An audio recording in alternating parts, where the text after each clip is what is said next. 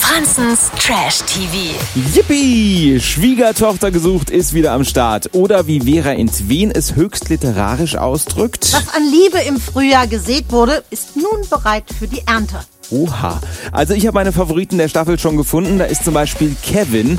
Dessen Mutter will aber scheinbar nicht wirklich, dass er endlich mal zu Hause auszieht. Ich erwarte, dass sie auch mal die Wäsche wascht für Kevin, dass ich nicht tun muss. Er ist stinkefaul. Stinkefaul. Genau das, was eine zukünftige Freundin nicht hören will. Auch Engelsfreund Heiko ist wieder mit dabei.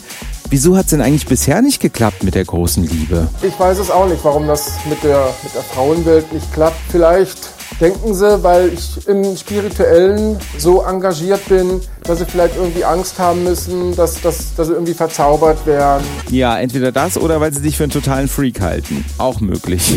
Mein absoluter Liebling, das ist aber eindeutig Hasenfreund Olli, 20 Jahre alt. Es ist auf jeden Fall was anderes mit dem Hasen zu kuscheln als mit einer Freundin, weil ich mit ihr halt viel mehr machen kann. Weil mit dem Hasen geht nicht. Ja, ein Bunny hat er schon, jetzt braucht er nur noch eine Muschi.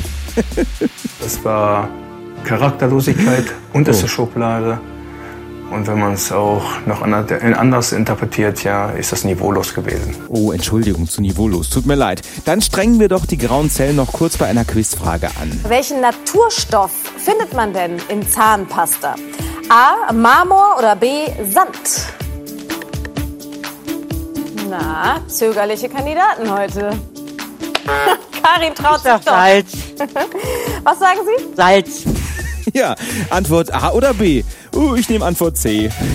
Lena, wie hat's dir heute gefallen? Gut hat's mir gefallen. Toll fand ich's. Franzens Trash TV.